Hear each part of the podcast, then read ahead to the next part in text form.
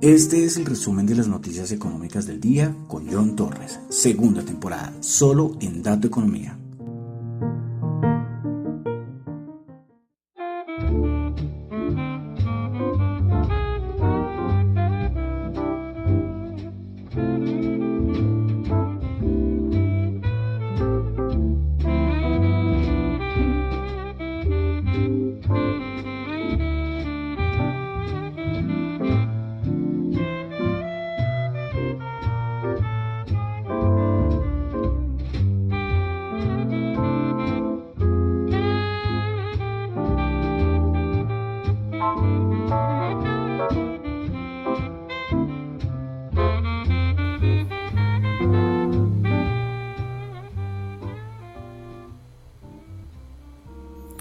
Buenas noches a todos. Son las 6 y 32 de la tarde, noche de hoy sábado 15 de enero del año 2020. Mi nombre es John Torres y este es el resumen de las noticias económicas. El día, pero yo no hice podcast, entonces sería las noticias, el resumen de noticias económicas del 14 y el 15 de enero. Pues Quiero saludar a los que me escuchan en vivo en Radio Dato Economía, los que escuchan el podcast en Spotify, no olviden calificar el podcast, los que escuchan en Apple Podcast, no olviden calificar el podcast, en YouTube también los que me escuchan, olviden suscribirse. Y les tengo una mala noticia, perdí dos suscriptores.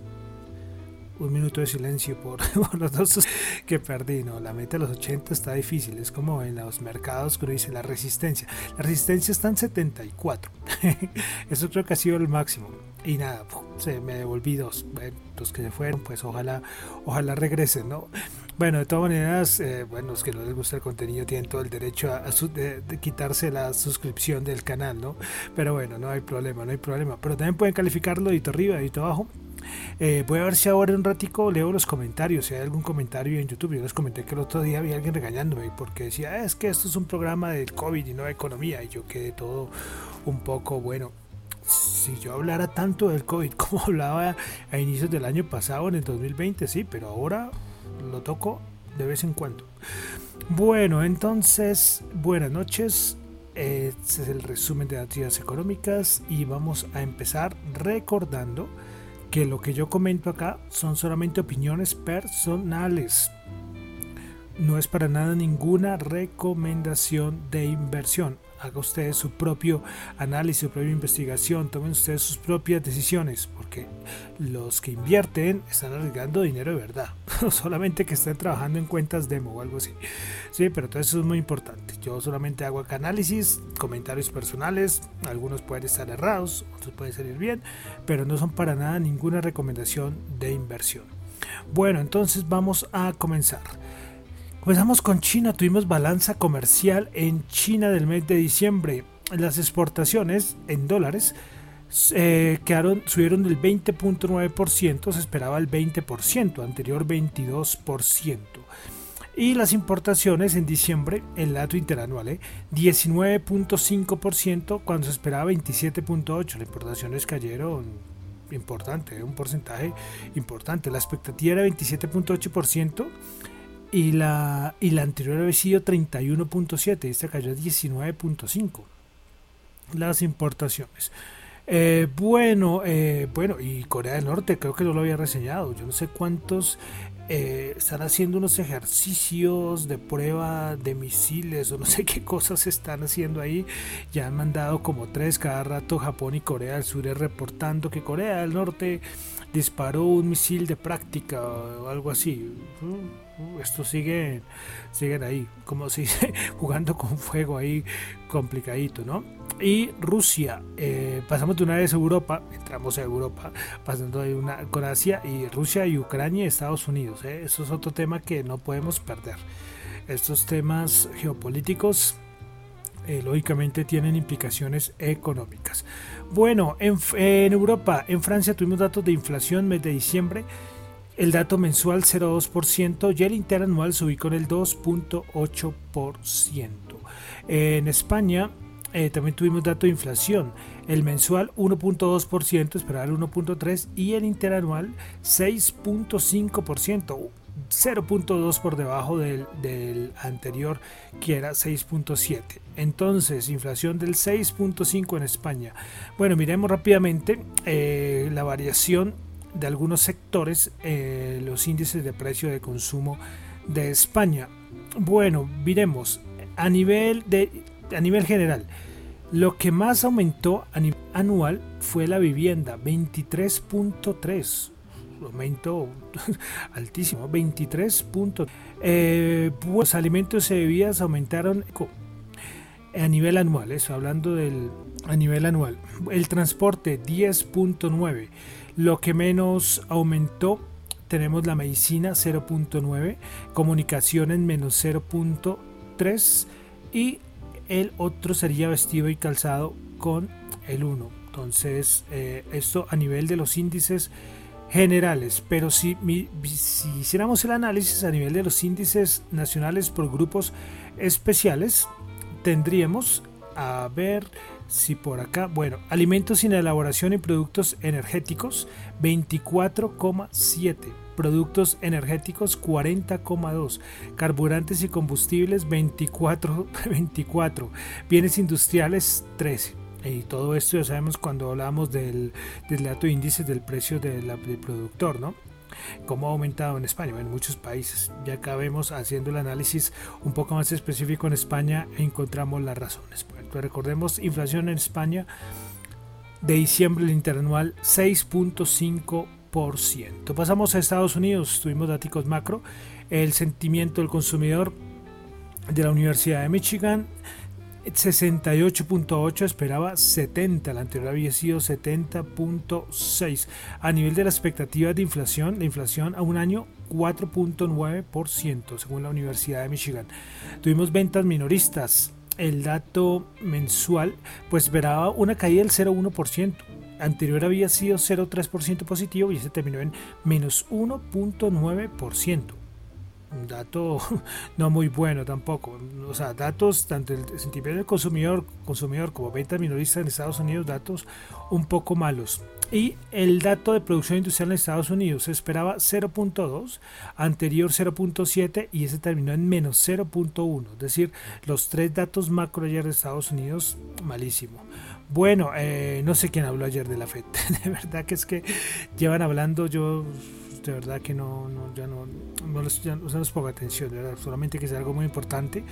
O cuando habla Powell o Brainard, que es la nueva vicepresidente, o alguno que sale con una cosita, pero siguen ahí diciendo que la inflación va muy mal, que, que eso no esperaba que fuera tan alta, que van a venir muchos aumentos de tasas siguen metiendo todo el, miedo al, mercado y a la economía. ¿no?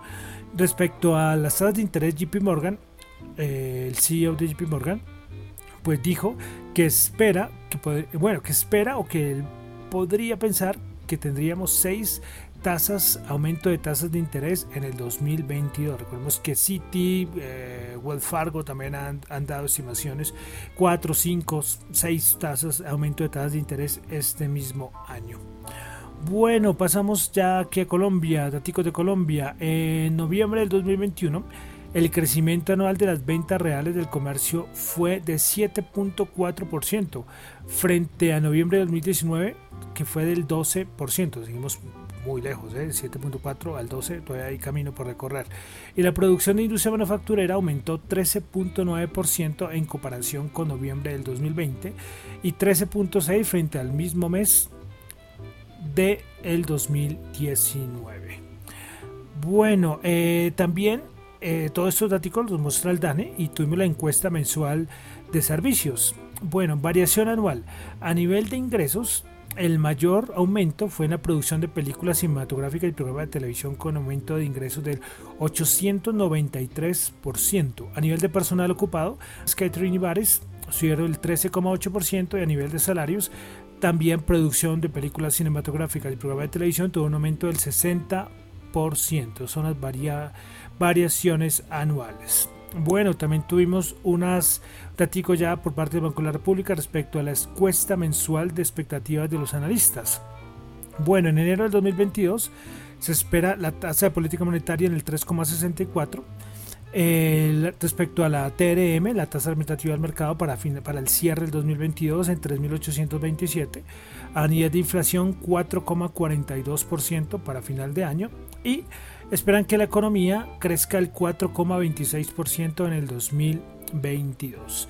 Y finalmente aquí en Colombia tuvimos el dato de producción manufacturera en Colombia, el cual aumentó el 13,9% en el mes de eh, en el mes de noviembre. Bueno, creo que este, mis disculpas, este artículo lo había dado al inicio, cuando había dado al inicio, que había comentado el índice de producción facturera, qué pena, aquí lo tenía repetido.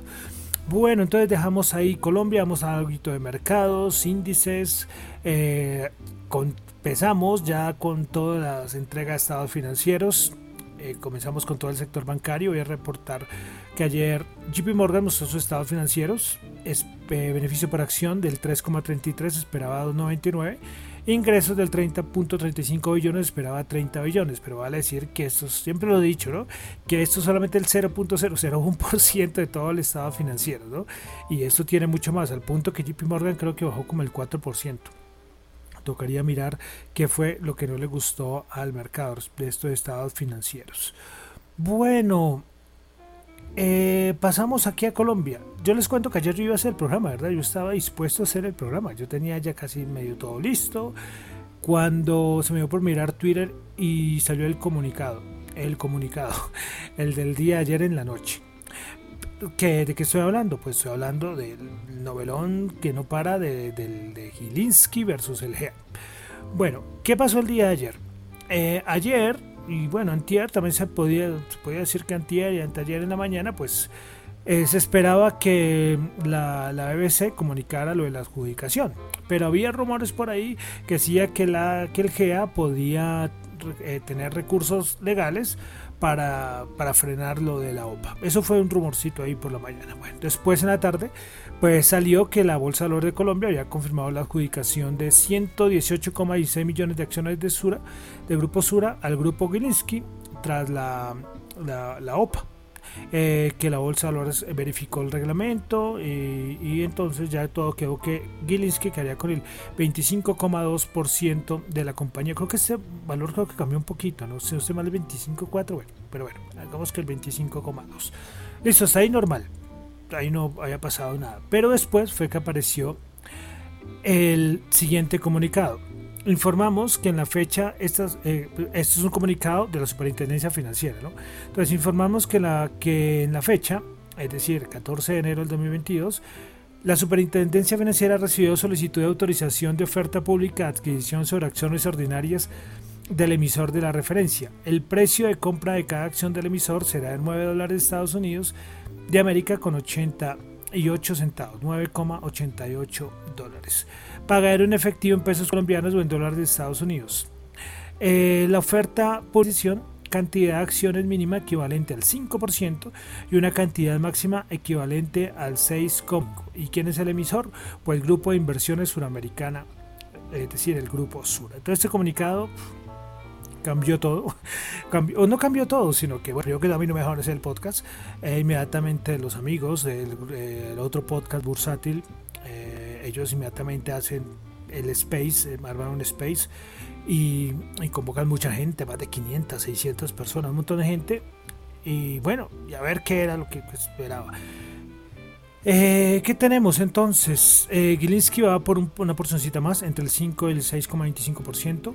Eh, va a ofrecer más dinerito por las, por las acciones para que la gente que no quiso vender en la, OPA que pasó, en la primera OPA, pues esté tentada a a darle las acciones a, a Gilinski, a venderlas. Eh, va por un poquito más, eh, va a ser difícil ver cómo, porque bueno, tocará esperar los cuadernillos, ¿no? Para esperar a ver si qué pasa si, si, si, supera el 6,25, ¿sí? Porque ahí solamente es una porción muy pequeña, entre 5 y 6,25. Si van a aceptar más. Entonces esto va a dar muchas más movidas, va por mucho más eh, Gilinski. Muchas críticas porque decían hay mucha gente criticando, no, que por qué los fondos vendieron a, la, en la primera OPA, los fondos que lo hicieron, porque podrían haberlo vendido más tarde, pero, pero bueno, yo estoy de acuerdo con los que dicen, es que quién iba a saber que, que, esta misma semana, que el día de ayer iba a salir una otra OPA. De pronto algunos sí, y muchos lo habían comentado, pero uno juzgar por alguien que vendió o no vendió, siempre ha discutido eso, o sea, hombre, cada uno hace lo que quiere. Y esto es un mercado, un mercado, es que repito, yo lo he dicho muchas veces, que imagínense que todos actuáramos de la misma manera. No habría mercado. Todos quisiéramos vender al mismo precio, todos quisiéramos comprar al mismo precio. Hombre, que esta es la dinámica del mercado. Hay gente que vende un precio porque quiere, porque le toca, no es que uno no sabe las necesidades, ¿sí? Otros que son fondos, que, pero, pero yo creo que lo hicieron bien, no sé. Es que ponerse a criticar, es que claro, es que ¿Quién iba a saberlo? ¿Quién iba a saberlo? Esto lo cogió por sorpresa. Ayer viernes, en ningún lado yo decía, yo veía, no, es que en cualquier momento sale comunicado de una siguiente OPA, ¿no? En ningún lado lo estaban diciendo. Pero bueno, entonces esto es el siguiente movimiento, movimiento de, de, de, Gilinski con una nueva OPA. Entonces eso es lo que va. Qué, qué novela, ¿eh? qué novela tan emocionante y, y, y, esto ha hecho, me parece curioso, como les digo, los amigos del otro podcast bursátil que, que han hecho este space, un montón de gente, muchísima gente. Hay gente que, que poco sabe, poco entiende, otros como por cotilleo, por, chismosear, otros porque están muy metidos, otros porque tienen acciones. Y esto le ha dado un picante y ha dado que la Bolsa de de Colombia eh, se esté tocando el tema en noticieros y todo esto de una manera positiva de una manera positiva, porque podríamos haber dicho y podría haber sido noticia lo de Avianca, que fue una noticia negativa, que los accionistas que tenían Avianca cero, o lo de Pacific Rubiales que desapareció aquí también, o lo de hace yo no sé, más de ocho años que fue lo de Interbolsa, son cosas negativas, pero para esto son noticias positivas. Y bueno, miraremos ahora la, la dinámica. Eh, yo como les decía antier, eh, ¿qué va a pasar con ese dinero que va a entrar? No se sabe mucho dinero. A todos los que participaron en, esa, en esas sopas va a entrar dinero. Se saldrán del mercado, invertirán en otras acciones. El mercado nos lo irá mostrando en los volúmenes y en ese tipo de datos. Bueno, entonces lo que ha pasado con nuestra querida bolsa de valores de Colombia. A mí me pregunta, ¿tú tienes acciones en la bolsa de Colombia? No tengo mucho, no tengo mucho, yo soy sincero, eh, pero tengo, tengo. Es que yo comencé, yo en el mundo de los mercados comencé gracias a la bolsa de valores de, Colombia. sí, entonces yo le tengo mucho cariño, mucho cariño. Bueno, entonces, eh, listo, cerramos ahí y vamos a pasar entonces a los índices y qué pasó con el mercado de Estados Unidos. Eh, bueno, poca cosa, poca cosa. Eh, viernes, el jueves fue el día que fue esa gran caída y nerviosismo. El Nasdaq todavía no levanta cabeza, pero en el, hay un dato que ustedes lo pueden buscar, que son el dato de los mercados oscuros, que son como los movimientos de las manos fuertes. Ahí no están ni los minoristas, no, ahí son los movimientos de las manos fuertes. Que esto es muy importante porque, por ejemplo, en 2020, cuando vino el crash de marzo, eh, ahí se vio como había un, sentimiento de venta muy fuerte, muy fuerte, y eso prendió las alarmas. ¿eh? Eh, y eso es una de las señales de crash. Yo cuando vea algún movimiento ahí, yo les comentaré. Yo le digo, uy, los mercados oscuros se está viendo está viendo movimientos raros y, yo creo que más de uno saldrá y, lo, y, lo, dirá. Sí, pero son datos que, hombre, como les digo, a mí me gusta meterme allá en las entrañas del mercado, no me gusta quedarme ahí por, por encima, ¿no? Eh, entonces este ático es importante, es importante, importante darlo. Pero de momento no se ha visto nada, nada así extraño, ha estado más bien quitico. Eh, Bank of America sacó su dato de Bull and Bear, que es un dato que hace unas encuestas con fondos y todo. Bueno, eh, está en 3,2, yo no lo veía hace mucho. En 2 es señal de, de, compra, señal de compra, increíble. Sí, ya había pasado en señal de venta, creo que fue el año pasado, hace mucho no lo veía. Bueno, entonces ahorita seguimos en una tensa calma, más o menos. Pero, pero, pero, ojito, y es que la otra semana tenemos vencimientos, tenemos vencimientos y esto genera volatilidad. Varios decían que esa caída que tuvimos unos días un poco inexplicable, que yo les decía que hasta los cuantitativos estaban como que, ¿what? ¿Qué pasó? Pues eh, hay unos que están diciendo que como el lunes, este lunes es festivo en Estados Unidos, no querían arriesgarse y una vez querían salir de eso. Y por eso algunos movimientos a la baja entre lo que fue jueves y viernes. miraremos a ver, esperar qué pasa la otra semana. Recuerden que el lunes es festivo en Estados Unidos por fiesta de Martin Luther King.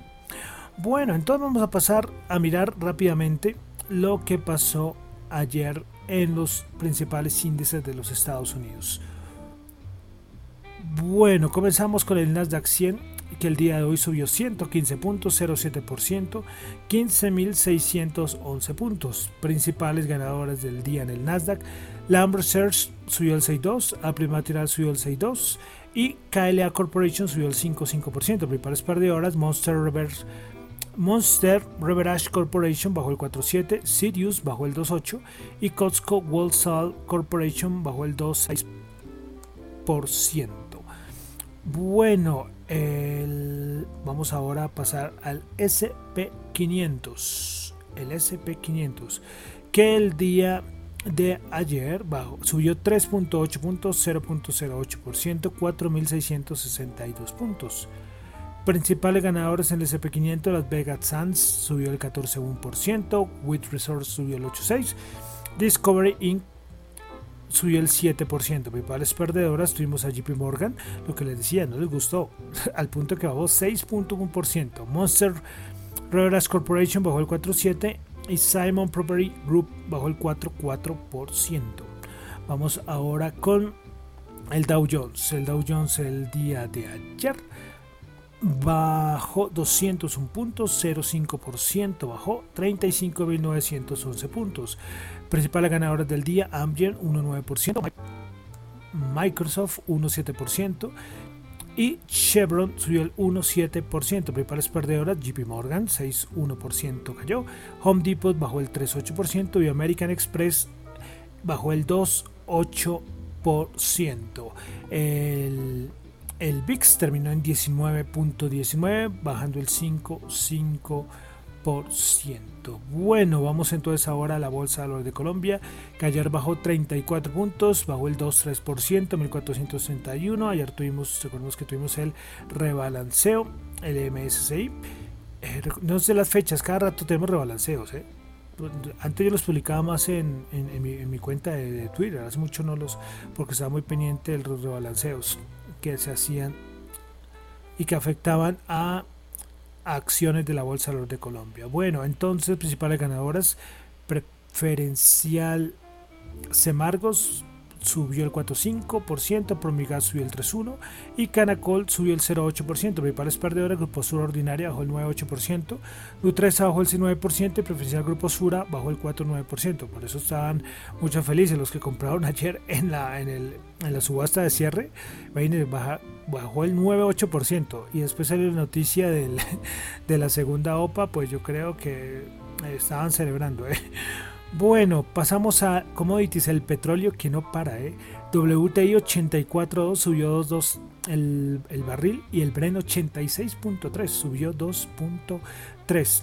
Y bueno, y lo de las reservas, ya no sé, no sé qué movida puede hacer más el presidente Joe Biden, porque esto para la inflación no es nada bueno. Bueno, el oro 1817 bajó 3 dólares la onza. Bueno, criptos, criptos, criptos. Los criptoactivos, recuerden, y les he repetido muchas veces, ¿no? Las criptomonedas, todas las criptomonedas son criptivos, pero no todos los criptoactivos son criptomonedas. Pero claro, en el mundo ya todo el mundo habla de, a todo le dice criptomonedas, pero ustedes que ya saben un poquito más, ya sabrán que no todos son criptomonedas, dependerá del proyecto que esté detrás de cada cripto. Bueno, entonces el Bitcoin 43.199 y escucharon el sonido. Bueno, Bitcoin 43.199 subiendo 0,2%, Ethereum subiendo el 0,8%, BNB subiendo el 1,2%, Solana subiendo el 0,9%, Cardano subiendo el 0,5%, Ripple subiendo el 0,8%, Terra subiendo el 7,1%, Polkadot subiendo el 0,09%, Dogecoin subiendo el 0,7% y Avalanche subiendo el 3,7%. Bueno, y continuamos con nuestro diccionario cripto. Ayer recordemos que hablamos de Bitcoin. Y bueno, pensé muchas veces en, no sé, con esta lo pensé, pero bueno, vamos a comentarla. Y es Bitcoin Cash. Dirán, ¿cómo así, John? Pero ayer nos dijiste que eh, antier que había Bitcoin con B larga, con B mayúscula y con B minúscula, y que eran dos cosas diferentes. Uno era la red y otro era el token. Y ahora me sales con que hay un tal Bitcoin Cash. Sí, sí, otro Bitcoin. y es que eh, a nivel tecnológico, recuerden que todo esto es tecnología, por eso estoy dando definición de algoritmos, bases de datos, todo esto es tecnología, todo esto es parte digital. ¿sí? Entonces vamos a del código, saben que todo, todo lo que ustedes lo que hacemos a nivel digital, todo tiene una programación, tiene un código de por detrás. Entonces de ese código de Bitcoin, del Bitcoin que hablamos la definición antier, de ese salió otro nuevo token y lo que se llama un hard fork o una bifurcación. ¿sí? Y es que a partir de ese código de Bitcoin eh, salió otra cripto. ¿Y por qué fue que salió otra cripto? Es que eh, cierta persona, no me acuerdo cuál es el, nombre del precursor de Bitcoin Cash, quería hacer unos cambios eh, para mejorar ¿sí? del Bitcoin que hablamos antier. Pero como esto es descentralizado, se tiene que llegar a un consenso de la red, los que participan. Recuerden que esto no es centralizado. Si esto fuera centralizado, eh, cualquier persona toma la decisión, un grupito de personas y ya, lo que se dice se hace, pero recuerden que esto es descentralizado y distribuido. Entonces, eh, hicieron una propuesta para mejorar el código de Bitcoin, pero no, no surgió, no, no fue aprobada, no fue aprobada. Entonces, a partir de un bloque, a partir de un momento de la red de Bitcoin, salió una nueva, un nuevo Bitcoin, que es el Bitcoin Cash, con ciertas mejoras. Pero entonces, ¿es otra cripto? Sí, esto es otra cripto. Entre las 16.000 criptos que hay, ustedes pueden encontrar que es eh, Bitcoin Cash. No les voy a decir aquí cuáles son las diferencias técnicas y toda esta cosa porque no, lo quiero, no los quiero eh, refundir, no los quiero confundir. Pero entonces, Bitcoin Cash es una cripto que nació del código de la, de la, red de Bitcoin, pero es totalmente diferente. ¿sí? Y esto, Bitcoin Cash, en su white paper, cada proyecto de cripto tiene un white paper que es un documento. Ellos dicen que quieren ser moneda digital. Entonces Bitcoin Cash y Bitcoin son criptomonedas. Yo por eso le estaba diciendo hace un momentico, antes de dar los datos, él estaba diciendo que no todas las los criptomonedas no todos los criptoactivos son criptomonedas, pero sí todas las criptomonedas son criptoactivos. Y en este caso tenemos dos criptomonedas, porque en, el, en su papel, en el documento que respalda el proyecto, ellos dicen que quiere ser moneda, ellos quieren ser dinero. Entonces, por eso, estas dos, Bitcoin y Bitcoin Cash, sí se pueden considerar criptomonedas. ¿Listo? Entonces ahí dejamos la definición del día de hoy de nuestro diccionario, nuestro diccionario cripto con Bitcoin Cash. Bueno, eh, finalmente el dólar 3.993 subió 43 pesos. Bueno, y con esto terminamos nuestro resumen de las noticias económicas del día de hoy, sábado 15 de enero. Recordemos que ayer no hice programa, entonces por eso un poquito largo, un poquito largo. Recuerden que lo que yo comento acá son solamente opiniones personales, no es para nada ninguna recomendación de inversión. Recuerden que eso es muy importante, hagan sus propios análisis. ¿eh? Bueno, eh, me encuentran en Twitter, mi nombre es John Torres, me encuentran en Twitter en la cuenta arroba John Chu, en la cuenta arroba Dato Economía, y pueden escribirme al correo radiodatoeconomía arroba gmail.com para cualquier material, cualquier información, ese correo está para todos ustedes. Bueno, y vamos a terminar con música. Eh, esta es una canción que traducida al español es como un rocío de lágrimas de Ludovic Bourse, que es un Ludovic Bourse, que es un francés.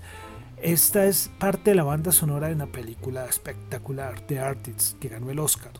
No sé si, si no se la han visto, se la recomiendo. A blanco y negro. la música es todo en esta película. Y entonces con esta hermosa canción vamos a terminar el día de hoy. Muchísimas gracias.